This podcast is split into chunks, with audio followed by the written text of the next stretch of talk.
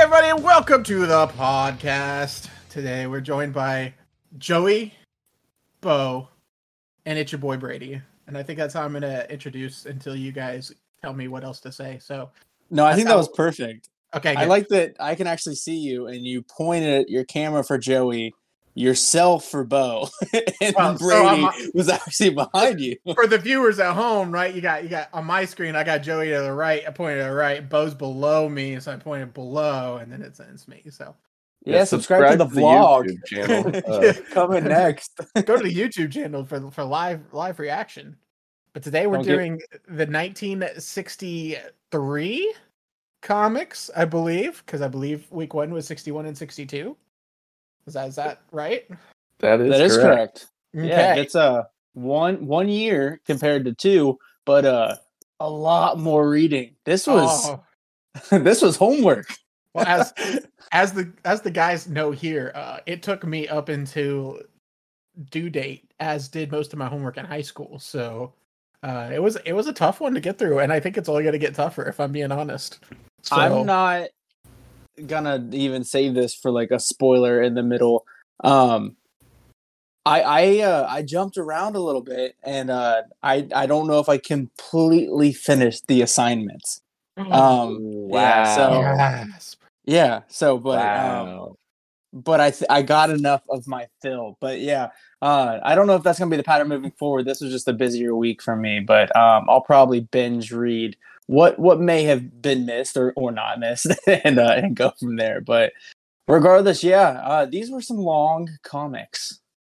Yeah, I- and what I will say, I, I think we're gonna have more comics to read in the future, Brady. But this is not your standard length of a comic in terms of time spent reading. I feel like I spend four times the amount of time reading these old comics than I do a modern one because it's more about like the artwork and the action in the in the newer ones.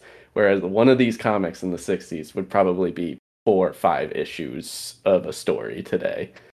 Good, because there's I have a lot of notes this week, so let's let's get started because I know we're going to be talking a lot just because of all the content that was there. So, first uh, group of issues is just one issue, I believe, which is Fantastic Four number ten. So, what were you guys' overall thoughts? meta right off the bat. I mean, this is this is an issue of Marvel Comics where we get the characters of Stan Lee and Jack Kirby as actual characters printing Marvel Comics in Marvel Comics. This has to be the first time that they've ever done this, right? Uh, yeah, I don't even know if that's just like a, in Marvel Comics. They like Stan and Jack. That was that was pretty cool to see. Obviously, it was it was great to also see the return of Mister uh, Victor Von Doom himself. But yeah, I, I did not expect this, especially again in these earlier years. This feels like a something in like a modern Deadpool issue that I would expect. But to see this and, and early Marvel and uh, it, it was pretty cool of them to include themselves in this.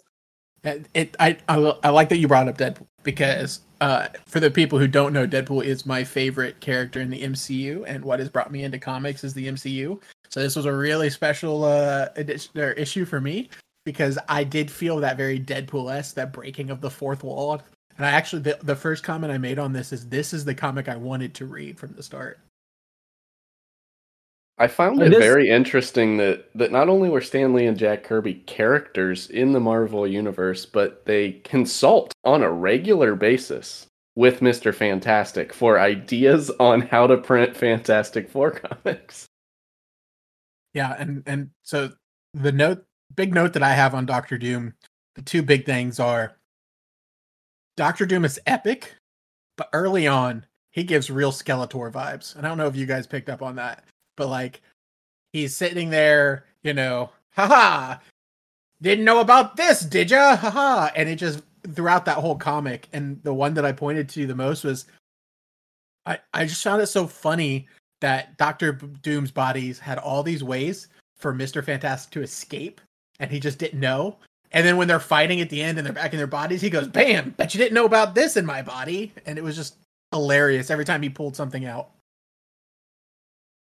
My favorite part of this this whole exchange too uh, was obviously yeah the body swap happens. He learns this from this alien race. Kind of a kind of a cool story there. I don't know if we I don't think the actual aliens in this ever come back or recurring anything like the scrolls or anything like that. This is just kind of like a an alien race. But I, I love that like when they return, that panel where uh, Doom is uh, when his last seconds of still being Mister Fantastic, just like squirming away to escape up that panel um, the, the, when they first realized that obviously this one's Doom because that's not something that Reed Richards would do as Mister Fantastic. I thought that was a pretty funny character, like a a display of Doom. You don't see him running very often. One hundred percent. Yeah, and the, and the last note I have on this issue is um, I, I we are ten issues into the Fantastic Four now. Sue Storm should not be walking in front of cars in traffic while invisible without realizing that she's invisible. she should know how to control this power by now. She just like, why isn't that car stopping? Oh, I must be invisible. They're, well, they're playing, I think we're playing into the stupid the stupid female stereotype a little too hard for me, if I'm if I'm being honest. Yeah, but one thing I think about uh, is cool about the Fantastic Four, especially as this this first family, the way they're developing, um, and it's not in this issue, but it even happens in a couple of these other issues because I think we're gonna are we going to talk about all the Fantastic Four issues here together? It's kind of like a, a, first run through. Um, I thought it was cool that they like start to like experiment with their own powers. They're they're kind of admitting of like a um oh we, we have these powers but we're just not like all knowing and we, and we don't know everything about them they're still like kind of like reed richards is actually just experimenting on sue storm in a later issue uh that we that we read through here uh just kind of trying to figure out what they can and cannot do. So I think that aspect's very cool. I like the realistic aspect of comics where you can kind of make it that there's these superheroes in the real world. And that gives this to me a little bit where, okay, it's not just a, I'm like early days Captain America where you're instantly just like the superhero or Superman where you you've got everything, you know how to do everything. They're like still kind of developing these powers in a sense and, and figuring out like is there a normalcy to this? Is are they going to stay forever? Something like that. So, um, that, yeah, that's a that's a cool aspect as well too. But the Fantastic Four, um, definitely, definitely developing. You can even see it in the art style. One thing I'm big about on these early comics because I mean the panels can can kind of drone on at times, but the art style and it's already starting to make leaps and bounds for me. Um, and then you can see some clear differences between the different artists too, which I think is pretty cool. Yeah, when when Steve Ditko comes in, you you see the completely different style. I think I think I noticed that with this this run, and I was like, oh, all right, that's different. Um, yeah, big big Ditko fan comparatively. Um, and I know that Kirby, I think, will obviously continue to kind of like grow in his abilities, but I I too leaned definitely towards that that art style of Ditko. Yep. So I know you you mentioned staying with Fantastic Four. We are going to switch up a little bit before we go back. So its second uh, group of issues is uh, Amazing Spider-Man one through three. First one, he actually teams up a little bit with the Fantastic Four. So let's talk about it. Teams up with or sneaks into their headquarters. Uh, yeah, I love that. Sneaks into their. Very he kind of just flies in, right? but yeah, it's very interesting. My favorite part about Amazing Spider-Man number one is Peter Palmer. Oh yes, that was the the first note I took down was Peter Palmer with a laughing emoji, just because throughout the entire story, and I think it's only one of the two stories in that issue. Mm-hmm. And I I just said I feel so bad for Peter Palmer. All the things that are happening, he's having a bad time, and even the writers get his name wrong. Like yeah, I'm definitely starting to to feel for our boy boy Peter, uh, regardless of his last name. I noticed even too, like even more like subtly, um, they're playing back and forth between the Spider-Man with or without a hyphen. Like there's times where there is or is not, and obviously it definitively has that hyphen and even plays on that in future comics. But um, another name thing that I thought was kind of strange, and I see a couple of these too. Um, but I in this issue is is that bully that they reference as I think it's Moose is that because he looks exactly the same in issue two? Is that Flash? Flash Thompson? I, I believe the bully in all of these issues that you know it, it's the kind of the main recurring bully in Spider-Man. It it is Flash as far as I'm aware. Um, but yeah, these name mix-ups I I think are a, a classic staple of Marvel comics because this is actually, I believe, why Stan Lee prefers these names with you know same first initial in the in the first name and the in the last name. Peter Parker, Pepper Potts. You know, you get these. Uh, what is that? An alliteration when you've got the same letter, and because Stan Lee is terrible with names, which is why he did this. yeah, and I the the thing that I actually really liked about this though, a little little switch up is I loved, like I said, I come from the MCU. And part of the MCU with Spider-Man is like why did the newspaper hate Peter Peter Parker so or hate Spider-Man so much? And then when you get into the comics, you, you realize like you don't have a really good reason, but you still get that hatred of he just doesn't like Spider-Man and then throws some baseless claim as to why why he doesn't like him. And I'm like, oh, okay. It makes sense how the MCU did. It just just doesn't like Spider-Man. Got it. Oh, JJJ yeah. has some seriously petty tendencies, and uh, I, I think that that's so funny too. Even more so, I love the dynamic of kind of like the high back in your face aspect of Peter Parker's one rule of you can't ask me how I'm getting these photos and uh, just basically I need a source of income, and I'm gonna make the guy who is is out to get me in my alter ego uh, kind of front the bill on this one. Yeah, kind of a turning of tables. Um, and yeah, J. Jonah Jameson, one of my favorite recurring Spider-Man characters. Uh, and we get a, a lot of introductions to Spider-Man villains and, and characters in these three issues. We got you know J. Jonah Jameson. We got his son John Jameson. We get the Chameleon. We get the Vulture. We get Doc Ock. Uh, we get the Tinkerer, a very little known Marvel villain. Who, yeah, who was your both... guys' favorite Spider-Man villain of these issues? Least favorite for sure uh, is is a tie between the chameleon and the tinkerer. I feel like those were. I think they both developed to be completely different over time, even at like what their powers are. Like this chameleon, like he's just he's got really good mask, and the tinkerer. I don't even know if this is the tinker in the future because I'm pretty sure th- this one might have just been an alien. I think because he like pulls off the mask the variant variant too, so I know that that changes as well. Um, the vulture, I love the take of just how elderly this villain is compared to others, but I was I was super impressed with the Doc Ock. Um, I mean, just kind of if you think main Spider-Man villains amongst that huge rogue gallery, I think Green Goblin, Venom, and, and Doc Ock is kind of like those top three. And I thought this was a, a really cool. And again, a lot of these like f- number one stories. This isn't first appearance. This is an amazing fantasy, but uh, amazing Spider-Man number one. Um, I, I kind of knew the background a lot of these stories, but this was my first time reading most. I, I think all of these again on this entire list. So seeing the amount of characters we got, kind of like right off the bat, with like you mentioned, Vulture, Doc Ock. Uh, it that was cool. That was exciting. So, uh, my I'm a I'm gonna take a hot take here. My least favorite Spider-Man villain was Doc Ock, and I know he's gonna get better in the future. So I feel safe saying that now. That I was just really underwhelmed with his his story and how how he kind of worked. I think my favorite was the Vulture though, and one of the main reasons is how corny his like responses were when he did something because all he does is he's just a vulture, right? So like I'm I'm I'm holding up a a slide right now that I just love, and it's when they're introducing the vulture, he comes down and steals a briefcase, and the guy goes, "The vulture! He stole my briefcase with a fortune in bonds. Help!" And it's like just happens to steal the briefcase with a, a fortune in bonds. I just love it. I, I love that they, they pointed that out as well too. Like, what a weird thing to say out loud to the public. Like, even if even if he drops that, you're not getting that back. But I'm sorry.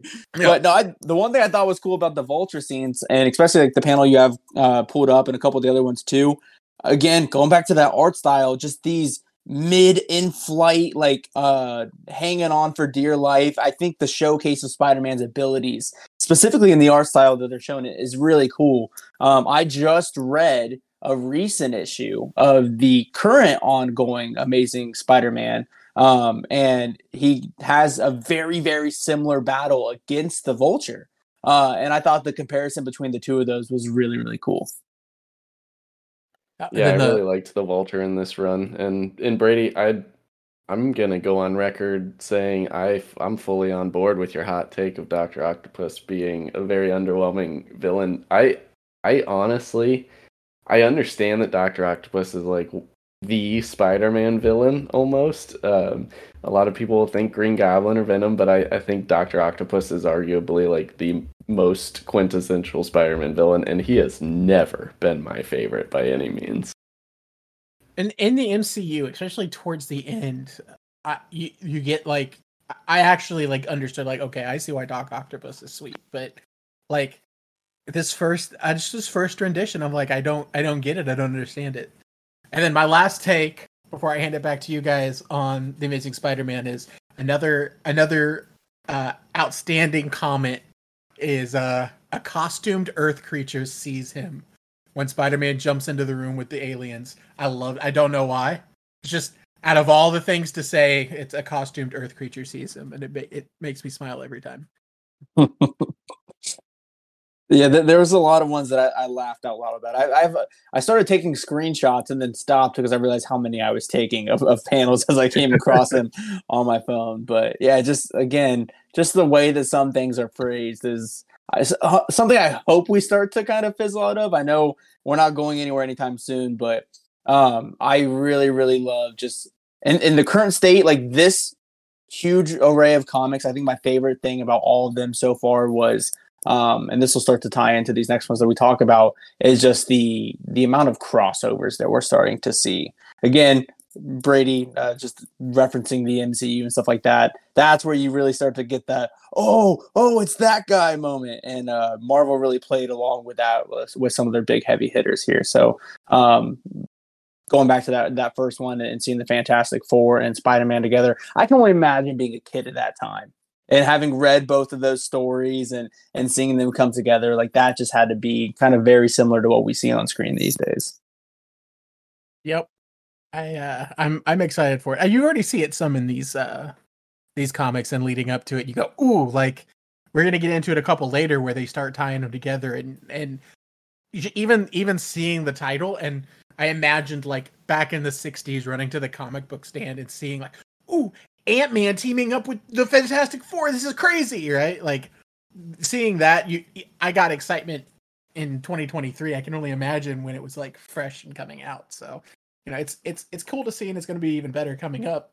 And speaking of even better coming up, our uh, third uh, issue of the week, Tales of Suspense number 39, which is our introduction to Iron Man. Go. I mean, I I can't say much about this comic other than the origin of Iron Man in the MCU nailed the origin of Iron Man. I think that this was, you know, reading this in 2023 it was basically reading a 1960s shot for shot version of someone you know that watched iron man and then went back to the 1960s and wrote that story uh, with a you know a little more racism thrown in there, perhaps, but it, it was it was easy to overlook. I definitely, I definitely made a racism comment. I said, "Why they got to do that? Like, you know, having having the the the stereotypical uh, eyes on the Vietnamese individuals." I think that was very uh, rude of of. It's probably a Ditko comment, I'm assuming, because it or a Ditko comment because it looks pretty good. So I don't know why that, you had to do them like that the but, eyes the the slightly off yellow skin tone and then obviously i mean i have to ask you guys when you read their speech bubbles and the way that they phrase some of these words together did you read them in any form of accent? Um just kind of growing up with with a similar kind of under, undertone and, and misunderstanding? What do you mean? We know you are american weapons inventor? You read that with some kind of uh accent there. You know, I think they wrote it hoping you would do that with some form of racism. So. I felt I felt trapped. I really did. But uh, yeah, that that's how I read a lot of those. Maybe even a little more higher pitched. I, w- I will say there was one moment of the comic that I did have a question because it looked like in one part of the comic, you know, the Vietnamese individuals were uh were talking about how how Anthony Stark was dying and said that shrapnel's going to his heart. And dude's act honest, you could see he's pa- passed out. There's no way he's listening. They're in another room, right? And then on the next slide or whatever, he's like, "All right, I've got to figure out because there's shrapnel going to my heart." And I'm like, "When did he find out? Like, how how did he know? He talked to the doctor. Where was that slide? Like, how does he know?" He probably felt it. but no, I mean, Tony Stark, that's a smart guy. And I noticed this as well too. Um, you think about the the main people that we have in these comics so far that we've looked over. You got Mister Fantastic, you've got Tony Stark, you've got Bruce Banner, you've got Spider Man. Intelligence is a huge factor in these superheroes compared to the just the oh I'm the Superman, I'm big, strong. Like the majority of these people have somewhat of a engineering scientific background. That's pretty cool too. Um, there's just that that big scientific theme uh, amongst the majority of the players in the comic world right now. Yeah, a lot of these characters, arguably their superpower is their brain. I mean, Tony Stark, I think a lot of people say he doesn't have a superpower. He just has, you know, has a bunch of money and in in a suit, but I think we see in these comics that, you know, his superpower arguably is just his massive intelligence that's almost superhuman. And let's talk about the suit. I think that was you mentioned the the kind of like specific uh, panel for panel how this matched up to the MCU, and I completely agree with that too. Give or take some like the actual characterizations of the people. Um, what the suit did and kind of like the thought process behind it was was not exactly what I expected. Obviously, we didn't go immediately to the arc reactor and things like that. Um, but this kind of big clunky Iron Man, Iron Mask suit. I thought there was a cool play on it too, um, where they really, really identified him as just being this extremely handsome persona. And then he's just he feels trapped in this iron suit too when he puts this on, saying like, I'm gonna be stuck in this forever now, like in order to survive and, and stay alive from this point, which we know he doesn't, but almost kind of like concealing that part of his personality. Now he's just this brain in this iron suit um, that, that's keeping him alive. So um, yeah, just uh, playing again on that that monster aspect, the the hideous aspect, the brain aspect. You don't have these just gorgeous, super strong people walking around. Everybody's got kind of like that underdog background, but the brain to kind of build on that. And I do have to ask, as it is a Tales of Suspense, did either of you guys read the last bit? I um so I I will say I read every comic panel, like every artistic panel in every single issue, and I will do that moving forward. However, I have stopped reading the massive stories that are just all text that take up like two pages of the comic. I treat I, those as as an ad. where it just takes it, it, might as well just be selling me a bar of soap where I'm just skipping over that. Okay, I didn't touch it, so if there was anything interesting, I was going to ask. Speaking of anything interesting, the fourth issues, uh, group of issues that we read this week, it's Fantastic Four number 12, number 13, and the entire annual one. Um, what do you guys think? Well, let's go straight back into what I was saying. The the huge part for me, um, and a big reason of why I got into comics in the first place. I love a team up. I love a crossover. I love those huge events. Um, the annual being in this, I think this is the first of its kind of just having having this big giant size annual issue. Um, but to not skip over issues 12 and 13, issue 12, we get this crossover again where we just had the Fantastic Four and Spider Man, and now we introduce uh, Bruce Banner. We introduce the Hulk um, separately because, uh, again, he has this kind of uh, unknown persona about him as well, too. Um, but I loved, and again, I, this had to be so cool at the time, but just the the argument and the battle of the Hulk and the Thing um, of just who's stronger, who's who's like the strongest of them all, who's got the more muscle, and just kind of like that battling attitude between them. Uh, I can imagine being a fan of the Hulk and then going into this and like, oh no, he, he could totally take the thing, and uh, that had to be awesome. It was awesome for me. Now again, had to be awesome back then. Yeah, I, I did love the crossover. My notes started with me just putting one line that said crossover with six exclamation part exclamation points after it.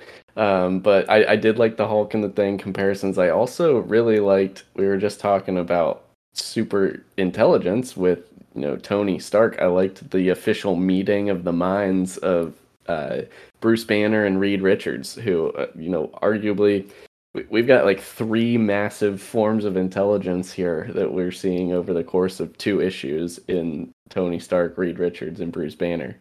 And so I loved that aspect. And one thing that I, I took note of in this first comic with the crossover, when they have that meeting with, you know, Thunderbolt Ross, the government, Reed Richards, Bruce Banner, the rest of the Fantastic Four was left out of this meeting but did you guys notice Rick Jones got to sit in on this meeting? and Sue Storm, Johnny Storm, and Ben Grimm had to sit in the hallway having no idea what was going on. But Rick Jones, our guy, was in on this secret meeting. Well, everywhere I, Bruce goes, Rick Rick will follow. And again, I don't know when they they kind of like it just seems oh rick jones the guy that was uh, right there when the hulk got his first powers and then disappeared around the same time like they might start gluing this together considering like general ross was right there. Um, but yeah i think it's so funny that they kind of had the rest of the team sit down in the hallway. Obviously they didn't stay out there very long. Uh, we, we see how that plays out but uh, yeah I, I laughed about that as well too. I'll say that uh, my number one comment was the battle everyone wanted to see Thing versus Hulk. But my second comment was uh and and Bo, you mentioned earlier you stopped taking screenshots because you took too many. I didn't stop. There was a comment about uh what each of them will do to catch the Hulk, and it gets to Sue, and she goes, "Oh, damsel in distress, I don't know what I'll do, but I sure ha- try and help." And then General comes in and says, Miss Storm, a pretty young lady, can always be of help just by keeping the men's morale up and I, I died laughing only for Reed Richards to say, that's just the way we feel about Sue, General. And I died. I had to put the comic down for a sec. I had to put my phone down. And I was like, I, I can't continue for a sec. It was yeah, so poor Sue, man. Uh, again, there was just kind of like this good old boys club, like uh Johnny Storm talking about he how he would take out the Hulk, and then oh no no no, this is what I would do. And uh yeah, Sue she was just basically like, oh I, am good. I don't think I can do much. And everybody else was really quick to agree upon that. but she could lift the men's morale up by being a pretty, pretty lady. Gotta love it. Yeah, oh. was the, it was definitely not the best look there for sure. um, in the in the second issue in this run, we got what I think was arguably, I, mean, I for me personally, a forgettable issue from this run. But we did get the Watcher introduced, um, interesting that we got the Watcher so early, and he immediately breaks the rules of being a Watcher as soon as we see him. uh, another unexpected recurring character. Um, and yeah, the Watcher being as big as he is, I love that we're already starting to get that kind of like intergalactic, um, just cosmic aspect of the Fantastic Four, which is where they really thrive. Um, but yeah, the Watcher, I feel like every time I've ever seen him in a story, that's all he does is break his one rule. Otherwise, guy he's just out there watching. the guy interferes. He's not supposed to interfere, but the guy loves to interfere. Yeah, my, my comment was uh, because, yet again, as mentioned in the first episode, my connections to Marvel or MCU and mobile games. And he's named Zatu the Watcher, I believe. So it's it's Uatu. It, Uatu whatever whatever his actual name is to pronounce it. I typed it out and I was like, let's go. Another thing I, I know briefly and I get to learn more about. And I was actually I, I so yeah, yet again, hot take. I'm gonna disagree with you, Joey. I love this episode. I loved communist monkeys getting superpowers and getting getting taking out the other communists because the, the good old Americans fed them. You know, I, I I, I actually love the story on the moon, by the way. All of that on the moon. But yeah, a lot of shots fired uh, over towards the side of the commies here. Uh, and if you think about the times that this is taking place in, obviously there we're huge into that kind of like that space race aspect of it as well too. Um, well, the continue, well, the more so the the race towards the moon at this point, because uh, I think America already lost that, that, space race aspect. And again, uh, but we're not going to lose it this time in the comics. And uh, yeah, feeding them, and I think Sue even makes a reference to like, oh, the, it's just like the the people of, of them, uh, where they're just so poorly treated, and the kind of you you lose that. Um, yeah, that was just commie monkeys. There's much more. Joey, I have to agree with you. This this one, uh, this was a, this kind of a skimmer for me. Oh, I love the commie monkeys. Um, I will say my last little note on this was uh, I felt like the Red Ghost was actually Domino in disguise because towards the end of the comic, everything was aha. This you know this disintegration ray that I was just hap I just happened to come across is right here, pointed at you guys. Aha, my luck. You know, it's like you know everything is just so lucky for him. So uh, that was my last little comment. All yeah, right. and just in the interest of time, uh, yeah, real quick, the Fantastic Four annual. It was long. It was good though. I, I really enjoyed it, but it was it was very similar to kind of the plot of. I mean, you know, I got some Wakanda Forever vibes, but obviously Black Panther has not been introduced yet. Yeah, I'll say that the annual was my slowest and hardest thing to get through this week, and probably why it took me so long. Because it was fifty something pages. It was long. It was a slug fest, and I but I did enjoy Fantastic Four going on going on a cruise. Yeah, I, I liked that aspect of it, but the rest of it was just drowning on. I did the more that I I I read, I do like Namor a lot. He just keeps growing as a character.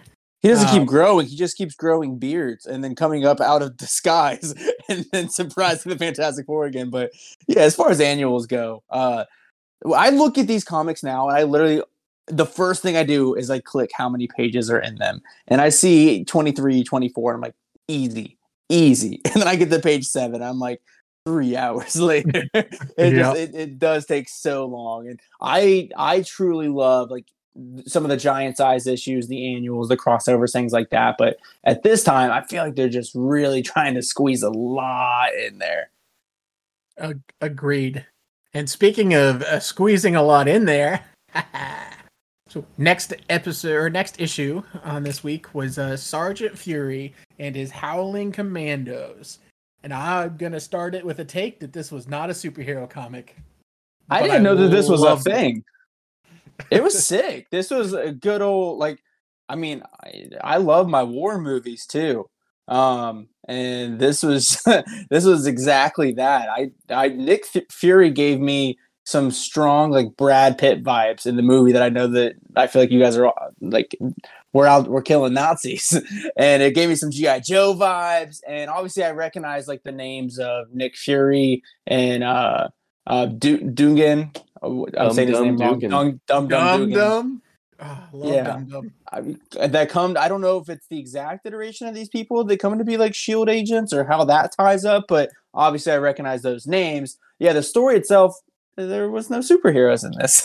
uh, so that was weird. It was kind of like when we got just some of those early issues of uh, Tales to Astonish and stuff like that from or uh, Journey into Mystery before Thor and things like that. Um, so it shows the other side of Marvel, but it was cool to see those recurring names. So I don't know if that ties in, uh, but it, it was a it was a fun read. It mixed things up a little bit. Yeah, I really liked it. It was basically like Saving Private Ryan in Marvel Comics and oh, I mean we saw Hitler in Marvel comics, which was kind of cool. But other than that, I didn't really have too many notes on it. But I, I did enjoy it. You know, you got the Nick Fury, Dum Dum Dugan, who I, I think is actually in the first Avengers, Captain America movie. But yeah, I, I enjoyed it. I think he is as well, and it's one of my favorites. I love Dum Dum Dugan. It's just what a great name. Um, so we'll we'll quick quickly move move through that one and say uh it's time for uh week two, issue six, Tales to Astonish, Ant Man and the Wasp for the first time.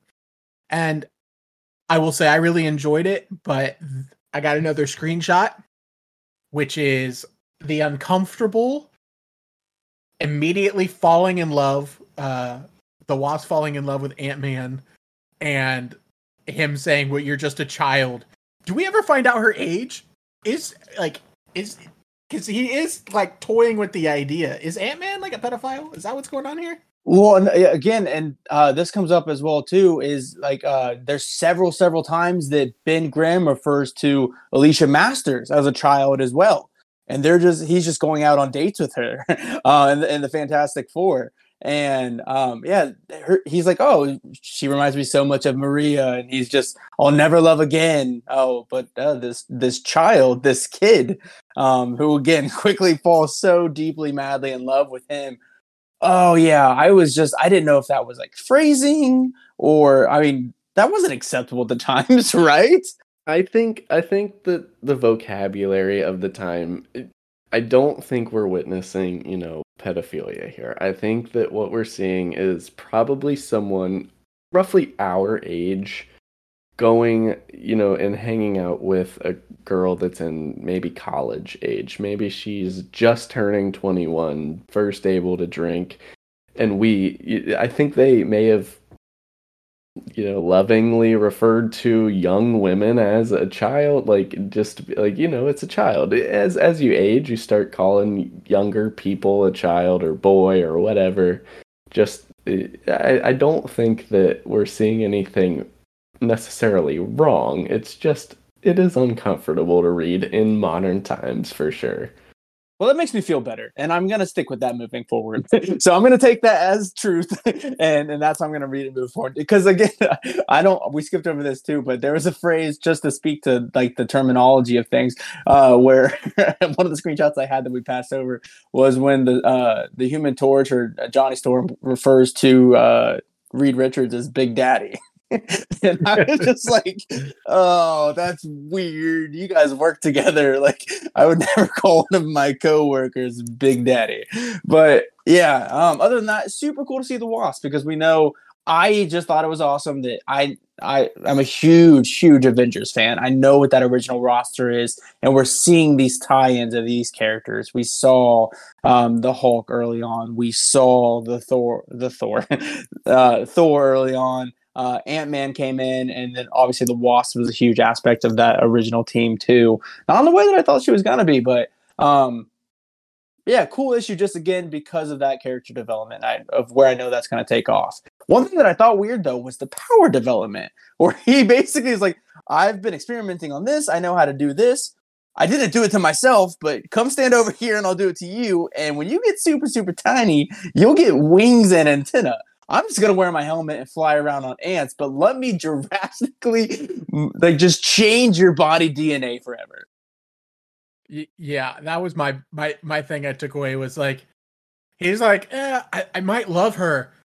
Here, maybe die. Okay, she lived. All right, maybe I love her again. It's like treated her as very expendable. but yeah. yeah, I, I did like again to kind of counter the uh, just play on words of a young woman, woman being a child. Um, I thought it was a cool little sidekick aspect too. We hadn't seen a whole lot of that yet, uh, but I like kind of that team up. This again, never how I pictured that character. We know that they grow up to marry and divorce and, and have this deep love. So I always pictured them much closer in age. But um, yeah, Hank Pym, uh, just interesting choices. Mm-hmm.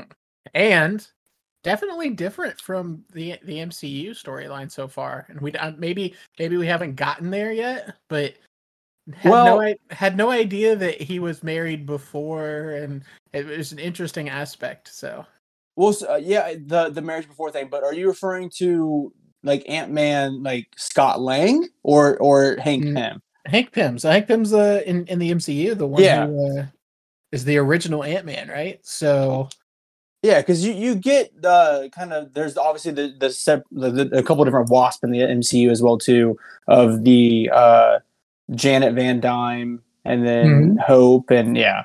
Um, I don't think Lilly, my girl. I'm still super. I have not seen Quantumania yet, but very very excited to get that on the watch list. Oh, yep. you haven't seen Quantumania yet. All right, then because uh, that transitions uh, somewhat nicely into our next uh, couple of issues here. Which Brady, if you want to introduce the next set the next of issues. issue we have week two group seven which is fantastic four 16 and 17 which is the fantastic four team up with ant-man yeah, Love a which- team uh, up. Good team Uh, up with it was Ant Man. definitely a team up and it was the best team up because ant-man comes in and teaches them how to shrink and how to grow. So i'm a i was a big fan of of that aspect. I also had a big question. Why would ant-man who spent all this time like you know it- now and and yet again mcu so protective of that right? No one's getting my my Pym particle. No one's touching it then he comes here and you just see hank pym walk over and go hey fantastic four here it is it was it was very off brand for me but it, it worked out I also never thought as like of the Pym particles and, and the shrinking and growing as being like a released gas. So seeing that illustrated was pretty cool too, and that all that really, I mean, he's got these very clear like um, dispensers on his waist on on that belt line, and I think that's a cool aspect of just like. And oh, speaking of which, just going deeper into that, I love when they do like those close up um, like when it showed the inner workings of his helmet and stuff like that, where it just shows kind of like the fake science of it. But you're like, oh, in picture, this looks great. So again, even with this issue too, I think the art styles starting to develop. I love when you cross over um, and, and get these multiple characters in one panel. And yeah, I'm, I'm just gonna say it again. I love a team up. Yeah, good team up, and we do get yet another return of Doctor Doom. Doctor Doom becoming a big recurring villain here for the Fantastic Four. And I mentioned earlier, you know, Quantumania. You haven't watched it yet. I won't say too much here, but you know, we get where they go into the micro world, and this gave me big flashbacks to watching Quantumania in theaters recently. Just you know, replace Doctor Doom with Kang, who's in Quantumania. Uh, but yeah, you guys, I I'm interested to hear from you once you guys do watch that movie because I want to hear your thoughts on it because I have some thoughts on it that I would like to share at some point. But yeah, good good Even- episode here with Doom or issue, and I'm I am gonna mix up the words episode and issue every single time we were Well, I think- the podcast. Yeah, because we're very interchangeably talking about the MCU and then the comic issues. And yeah, to that extent, there were several times where Doom is just kind of this he's just a super villain. And yeah, he's recurring, which is awesome. But I could you he's he's very I almost interchanged him with Kang a couple of times in a couple of these art panels, just like the appearance of him, like the way that he acts in certain situations. Yeah, I think the presence of the micro world and obviously the quantum realm and the MCU stuff is really cool as well. So um, I don't know how that's going to tie in, uh, but I, I again I love this historical aspect of it. Ant Man's a really cool character. I, I like how he kind of gets involved in a lot of these different stories. I do want to say, why is Sue horny over everyone? Like right at off the rip, Ant Man shows up, gives him the particles, leaves, and she's like, "Oh my gosh, if only he was full size. Think about how dreamy he would be." And it's like, come on, Sue. Like first you got you got Namor, uh, Namor. Now you're like hard hard crushing on on uh on Ant Man. Like Well, you see this with the Wasp as well too. And honestly, the answer to your question is why are these females acting this way and so horny in these panels is because they're written by a man. That's true. Down that's exactly how they're picturing them acting in these situations of these beautiful women just awestruck and, and gawking over these men the way that men would like for it to be. I mean, even even uh, you know Johnny Johnny Storm with the the queen or the princess or whatever she was of the the small realm. Like even even then, like she was like, oh yeah, it's it's, it's oh, they're all like that, man. Women and teenagers. Uh, we'll see this with a couple other teenagers as well too in some of these comics that we'll talk about. But yeah, I think I think that it's funny. I like that they play on it. It's getting into the minds of the readers of probably how they would think about things as well too, and kind of like, oh, that's relatable. I do also thoroughly enjoy the introduction of the Lizardmen. They didn't have a big part, but they were there. Good old Lizardmen. Love I'm gonna throw man. a what is your phrasing? A hot take, but this is a very unpopular opinion, I'm sure. I am just I'm very early on getting some Fantastic Four burnout. Um, and I don't know if it's strictly because of the extent of the issues that we've had to read. Um, but I maybe that's why I enjoy the mix up and the crossover so much more too. Um, I think Marvel's for Family again. We're only in their second year here, um, but uh, just reading some of these, I'm just they don't have the greatest rogue val like gallery in my opinion. Um, the characters are just kind of they're kind of stagnant in a way that they don't. This Fantastic Four here now is is very similar to what they are kind of forever. With I feel like the exception of does anybody else think that just the Human Torch's powers are just like so outlandish at times? like that one time where he literally made uh fire lasso to pick up a uh just uh, the explanation of, oh. of, of, fire and his powers i feel like it's so different than yeah. what it really should be I I completely agree. There are times when he arguably has Loki's powers because he can just like make a fire image of something that's basically an illusion of something being there that's not. I'm very it, it's loose science at best, like we said last week. You said Loki. Let's go talk about Loki. I'm again Fantastic Four burnout. I want to talk about some Avengers. All right. Well, let's let's move on. I will say it's not a hot take, though, because I would look through and when I'd see Fantastic Four, I would audibly sigh. I'm like, oh, more Fantastic Four. Let's go. Because yet it's again, we had. Well, I'm not big on on the comics yet. I'm just a big MCU fan, and we all know that MCU has done Fantastic Four wrong. So I'm not excited to continue reading them like I would be a, a Iron Man or a Spider Man that I have the background for. So to that um, extent, have they really done them so wrong? Because I much more enjoyed those movies than I have compared to some of these original comics. Uh, I, I, think the take on the origin stories have been pretty cool as far as the, the live action. I think they could have done Fantastic Four way better than they did, and I think that's the problem when you compare like the Fantastic Four movies to. We're getting off topic, but the Fantastic Four movies to some of these movies, origin movies that are out now, it's not even close you know, it's a good origin movie. Avengers. Yeah, the Avengers are a great origin movie, and my comment on this is I had no idea who the first Avengers were. So you mentioned earlier, like you were you were all in, you knew. I was not expecting Ant Man and the Wasp to be in the first Avengers. So I would I when did, when I saw them swing in, I was excitedly shocked. So there's just so many references in in modern comics back to this original team.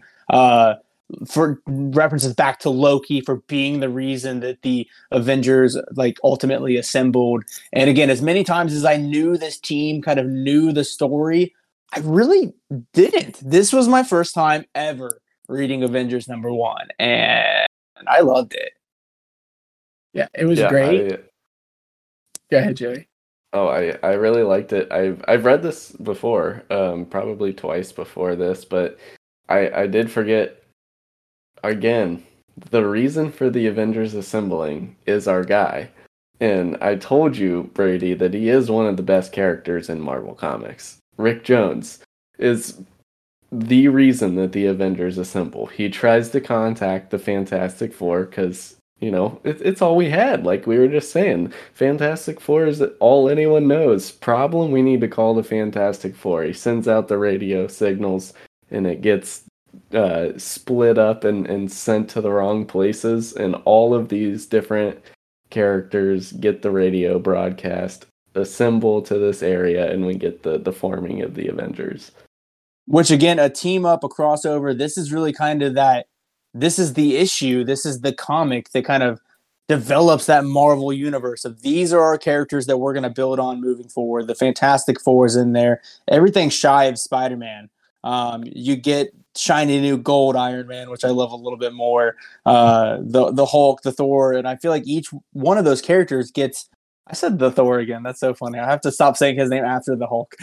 but, um, and then yeah, Ant Man, Wasp, just because he just really kind of tags along there. But yeah, to to reach out and just kind of acknowledge the other superhumans in this universe, and then bring them all together because Loki just kind of redirects the call that was supposed to go to the, the Fantastic Four, which is what everybody would call. But um, now we get a chance for this new hero team that I love, and I'm very very excited to read more of. I'm actually offended that you said that Ant Man and Wasp just tag along. They're the reason Loki got caught. No, no, no, no, no, not Ant Man and the Wasp tag along. The Wasp tags along. Ant Man was gone. Writ, written by a man. I get it, but I, I think one of the things that I noted is literally Loki is the most powerful being in all of the Marvel comics right now.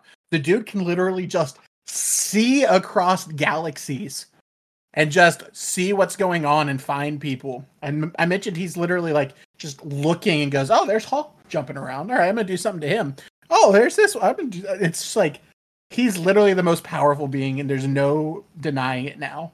You know, Doctor Doom finds his way into like crazy things, but like Loki literally has the power to do things that's insane and he really just wanted to to pull Thor aside to to really get his chance to to kind of get his vengeance on that. And we get the ties, we get Odin in this, we get some Asgard again.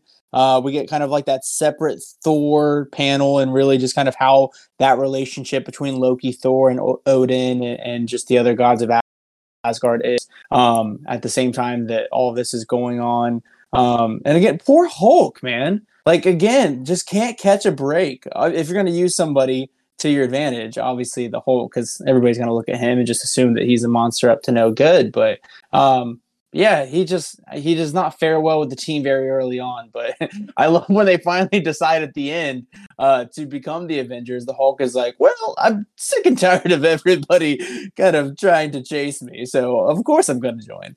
Mm-hmm. For sure. All right. And then the last uh I guess not the last, the next to last comic here, we have the original X-Men number 1, one of the most expensive comic books out there. and I can thought? say now, yeah, for for a reason is is huge, and I say this, I'm, I'm probably gonna say it every episode. As huge of an Avengers fan as I am, and I love the Avengers team and the people included with that. I've never really ever followed the X Men except for the early animated series. Loved it then, um, and then the um, the like the Fox live Marvel adaptations as well too. Love those movies. Love some Hugh Jackman, um, but never read early X Men. I know that there's been so many different adaptations of that team, but never really cared to dive deep into. Again, I knew who they were just because of of references to the team, but never read the original X Men team. And I I think this was a cool jump.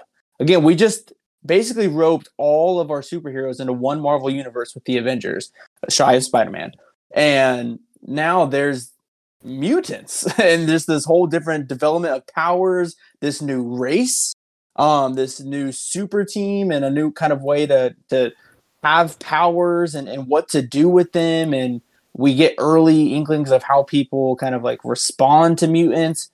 We get Magneto. I mean, this this was this was great. I I liked reading this a lot too, and just that early team. Marvel Girl comes in, Jean Grey, and every other guy in the issue responds just like how every other guy has in every other Marvel comic so far. And uh, but she can hold her own. Oh yeah, that's that's the oh, big difference sure. here. Is, is Marvel Girls is not afraid to just kind of put you in your place. For sure, and I uh, another thing that I always forget is that Jean Grey is Marvel Girl. Like that name means basically nothing to me. She's just Jean Grey. I mean, at times she's you know the Dark Phoenix, but she's she's Jean Grey. But yeah, like you, Bo, I've never been a big X Men guy. In, in terms of reading comics, I never read any X Men comics unless I'm reading an event and the event reading order has an X Men comic involved in it. I do like the animated series and I love the Fox movies, especially the original trilogy from the early 2000s. The the prequel ones are they're they're not great, but I do like all of the movies. And but yeah, I've never been a big mutant fan, but I loved this comic. Hey, and, you can't you can't say that. Mutants have rights, Joey. Hey, all right. You you caught me, all right. I, no, I but to that back. extent, the the two things that I I feel like I struggle with the most about the X Men is and later on the the time travel aspect of it the future past the back to futures past things like that got a little too confusing for me. And then b the way that people in the public of marvel comics and marvel films handled mutants where again in today's society be i don't know how you got you you've got powers. That's either cool or not cool. Um i i can't love uh thor but hate Cyclops just because of a, a, gene that's within their body. Um, but I love both of them equally. Um, I thought the team, and the development of their powers, their little training session was was pretty awesome. Um, it doesn't really go into a play of kind of I don't know if she develops this, but I was expecting Jean Grey to come in and then Professor X be, oh, she's got the exact same powers as me. She can read minds. But it was more so the telekinesis part of it of just moving things with her mind. So I don't know if again that changes over time, but I think she takes the title of Marvel Girl a couple different times rather than just going by her name. But yeah, as far as uh females in, in the Marvel universe so far, uh Marvel Girl is cream of the crop. She's she's killing it. Okay, talking about cream of the cop crop, I have now had my first and second favorite looking villains so far in the MCU. I'm a big Doctor Doom fan. I love how Doctor Doom looks designed. But I love Magneto too. His costume is just iconic. He's got the the the bucket helmet with the eyes the like almost Boba Fett like eyes eye socket. It's it's just so uh nostalgic and, and sweet and I just I love having another another, you know, iconic villain being added. Um and I will say my favorite X Men so far was Iceman. So uh, it's something about turning himself into a snowman just because someone called him a, a kid. It just just spoke to me. So big Iceman fan. And yeah, again, just another Bobby Drake aspect of it, where you got this teenage play, um, very similar like uh, Johnny Storm on, on the Fantastic Four. Um, but unlike Johnny Storm, when they're all oogling over Jean Grey when she comes up, he's like, I hope I don't grow up like you guys. Like, keep it in your pants. yeah, and one thing I didn't realize in reading this, because I've never read this issue before, the I always just assumed that someone else named them the X Men because of Doc, you know, Professor Xavier. But he says that he named them X Men because they have extra power. I didn't know that's where the name came from. I thought X was a reference to like the mutation gene. Um, so I think they might wreck on that and change that later. But yeah, I saw the E extra power, and I'm like, uh, I don't know if I love that, but the name of it's pretty cool. Because yeah, Cyclops just shows up on the scene. He's like, the X Men are here, and they're like, the who? Why didn't we call the Fantastic Four or the Avengers?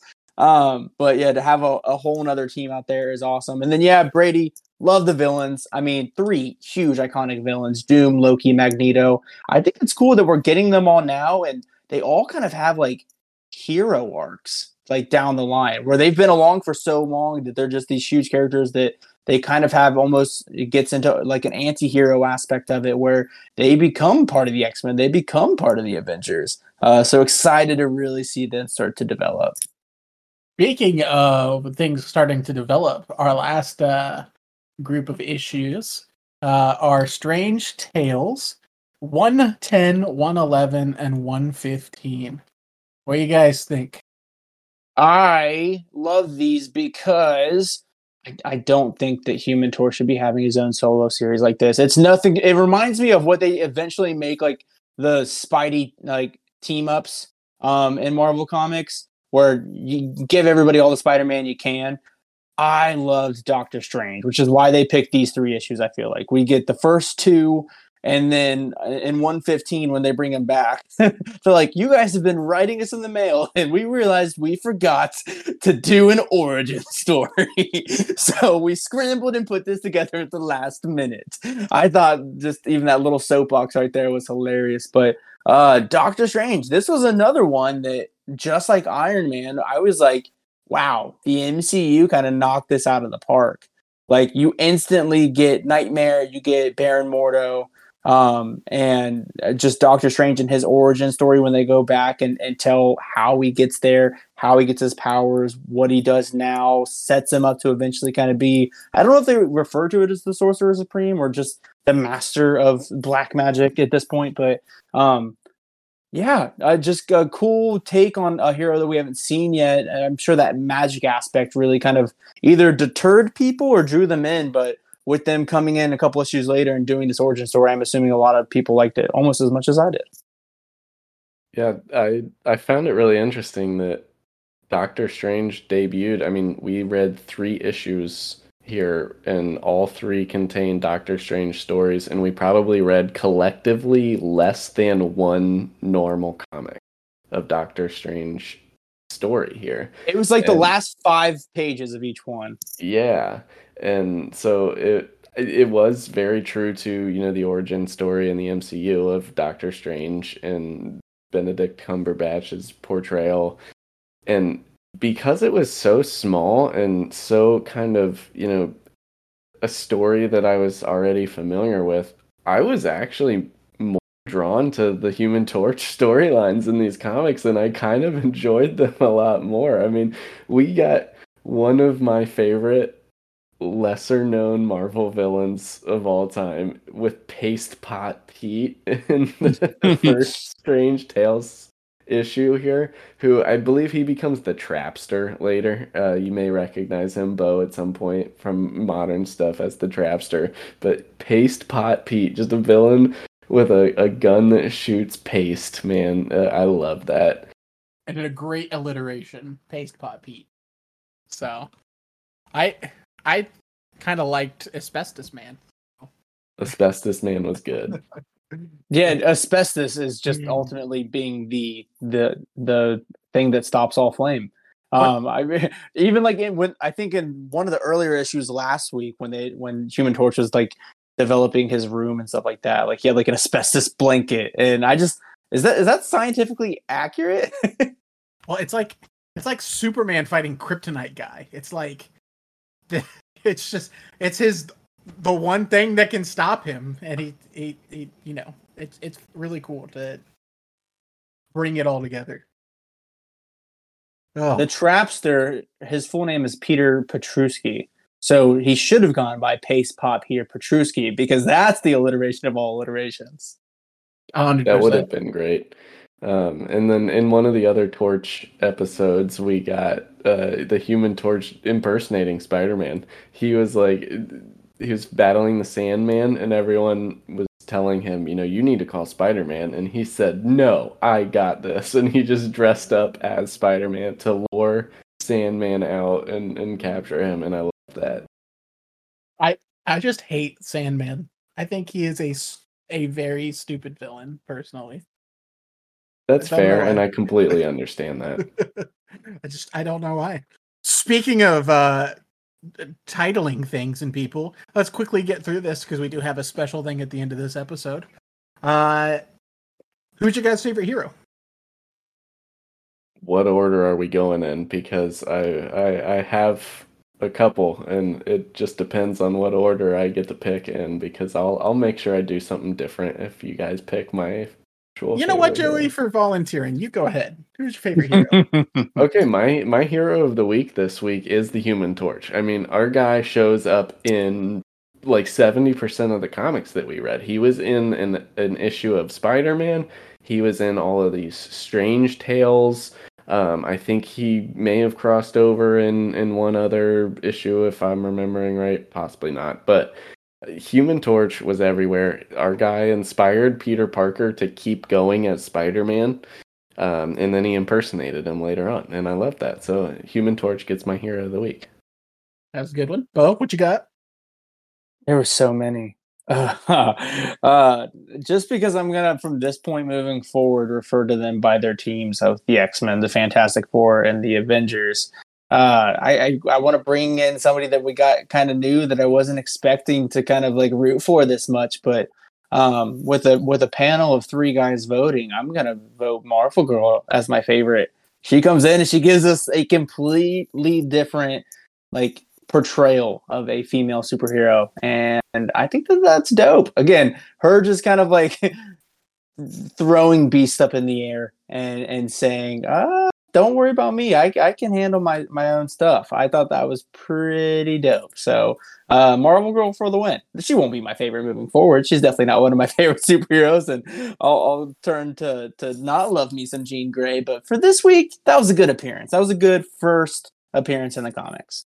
And my weekly hero for first appearance in the comics, Sergeant Fury. Nick Fury is my favorite hero of the week. I, like I said, it wasn't a superhero comic, but I mean, just that whole comic, I loved the the non superhero beat the commie aspect, and then when everything was doom and gloom, here comes Sergeant Fury from under the rubble to kill all the all the Nazis. It was it's just a good. It just made me made me happy to see Nick Fury, who in the MCU is always just oh he's just Nick Fury, he's just Nick Fury. He comes out and has that heroic like awesome awesome moment. Um, we'll start with Bo for this one. Who was your favorite villain?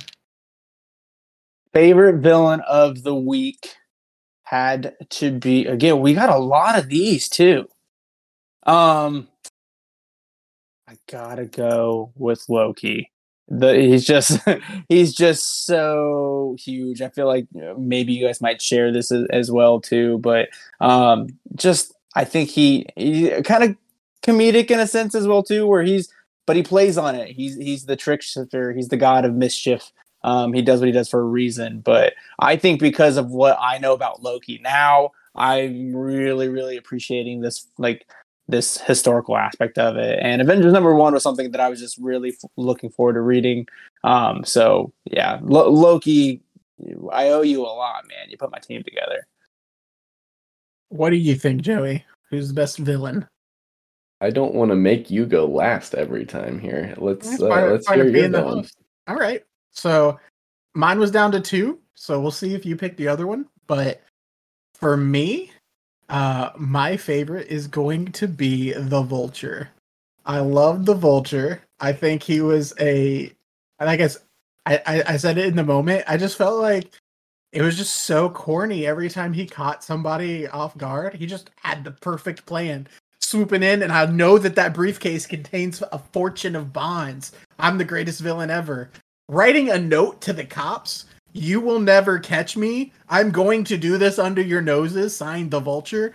It's just the so chad uh, villain move. So I, I, like the vulture.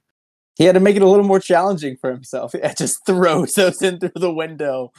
So just so unnecessary but it's, I'm so, not... it's the chad play. It's the chad play. I loved it I did really like the Vulture. He was my favorite Spider-Man villain this week, but I, have been trying to steer away from picking Spider-Man things every week. So um, I'm glad you picked the Vulture so that I can take Magneto here. I took I'll take that Magneto as my favorite villain of the week.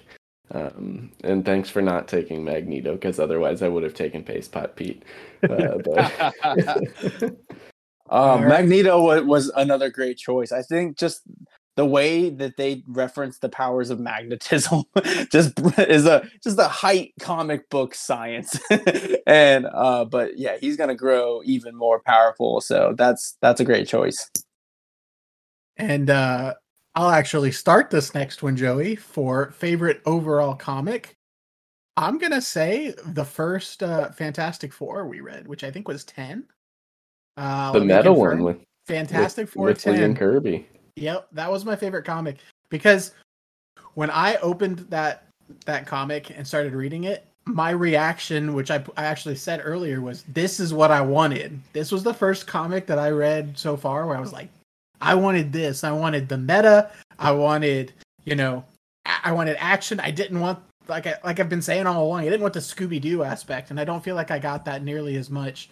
I got more Skeletor vibes from uh from Doctor Doom this week, but Scooby Doo ness is starting to go away where the drap you caught me. Uh, let's hear from uh, you know, let's hear from Joey next. I want to hear his favorite comic.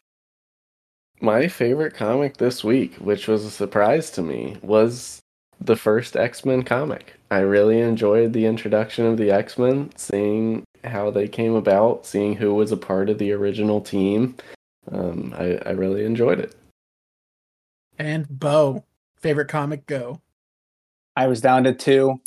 Um, Yeah, X- both X- took them. no, no, no. X Men was one of them as well too, just because that was the one that I knew the least about, and have never just taken the interest to dive in and read it. Um, but yeah, I, w- I was pleasantly surprised by that one. So I got to go to what was my front runner, which is Avengers number one.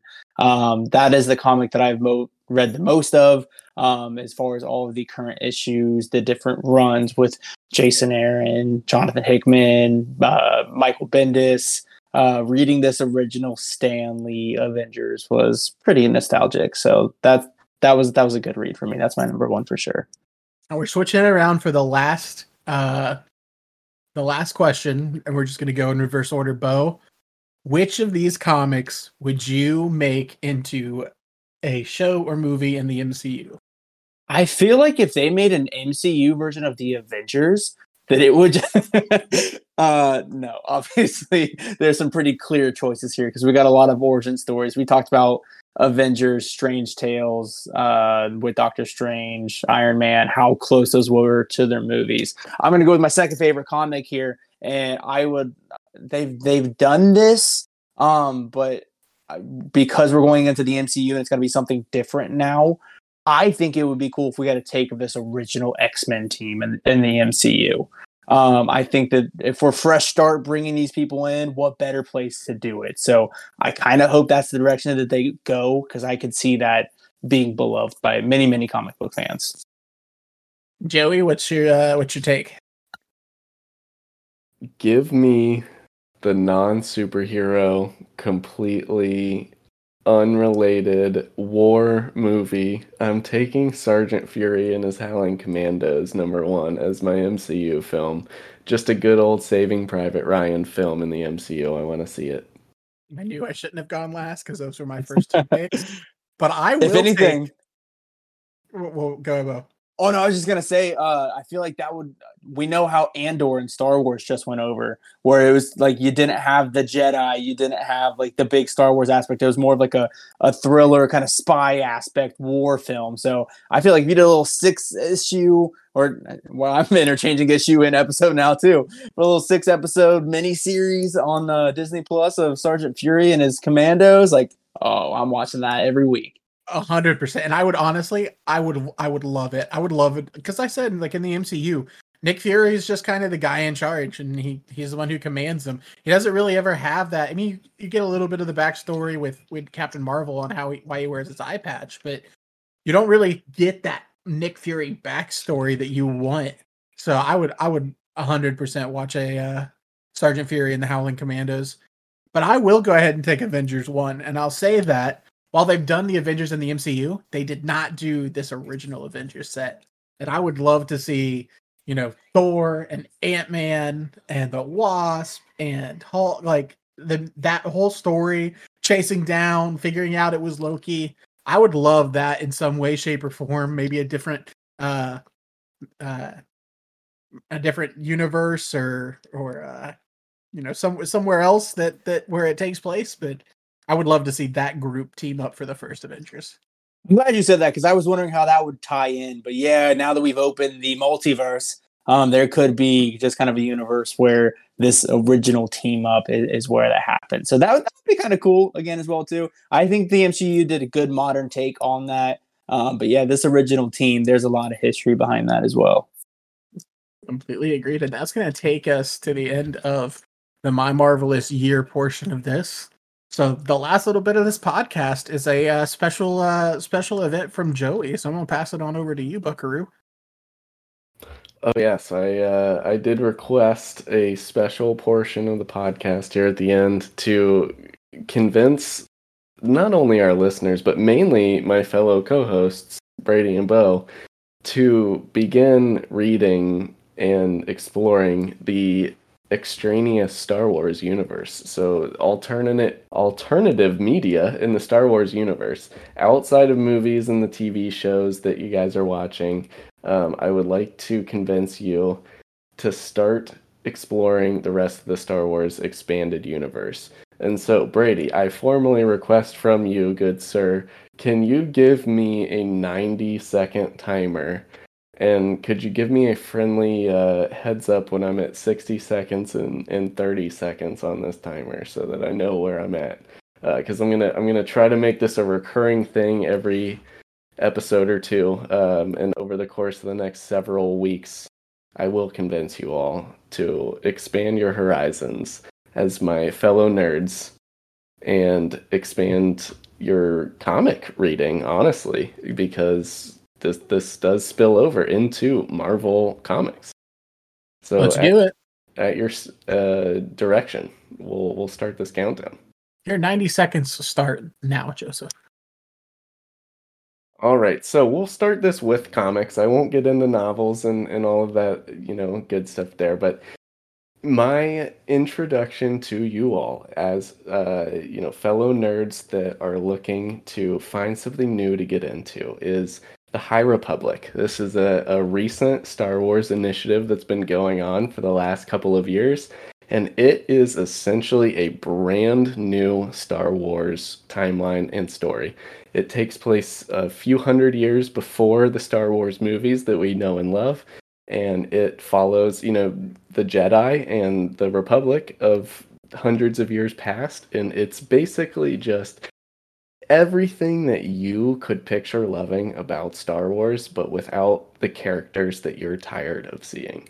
And so there are all of these novels and all of these, you know, junior novels, young adult novels, audio dramas, all 30 seconds things that you could get your your head involved in, but specifically comics, the High Republic comics, if you could pick one extra comic to start reading outside of the things that we're reading for this podcast, read the High Republic comics. There's some f- great fun Jedi things that we would love from, you know, the the prequel stories from when we were growing up, but it's a fantastic read and we will continue this discussion in a future episode has a great timing because your 90 seconds are up. Um, as discussed, I uh, look forward to getting into that after this crazy by Marvelous year. So I made note. I even looked up uh, the comics itself. So we will uh, we'll see where that goes. Well, thanks everybody for joining. Any last words from the uh, Peanut Gallery here on the podcast? I have none except for uh, I'm about to get started as early as possible because this this reading is has been taxing. Uh, I love your speech for me to add more readings on each week, Joey, but I am gonna have to prioritize a little bit more. So uh, yeah, hopping straight into 1964. Let's do it. We'll catch you all next week. See ya. Thanks, everybody. Peace.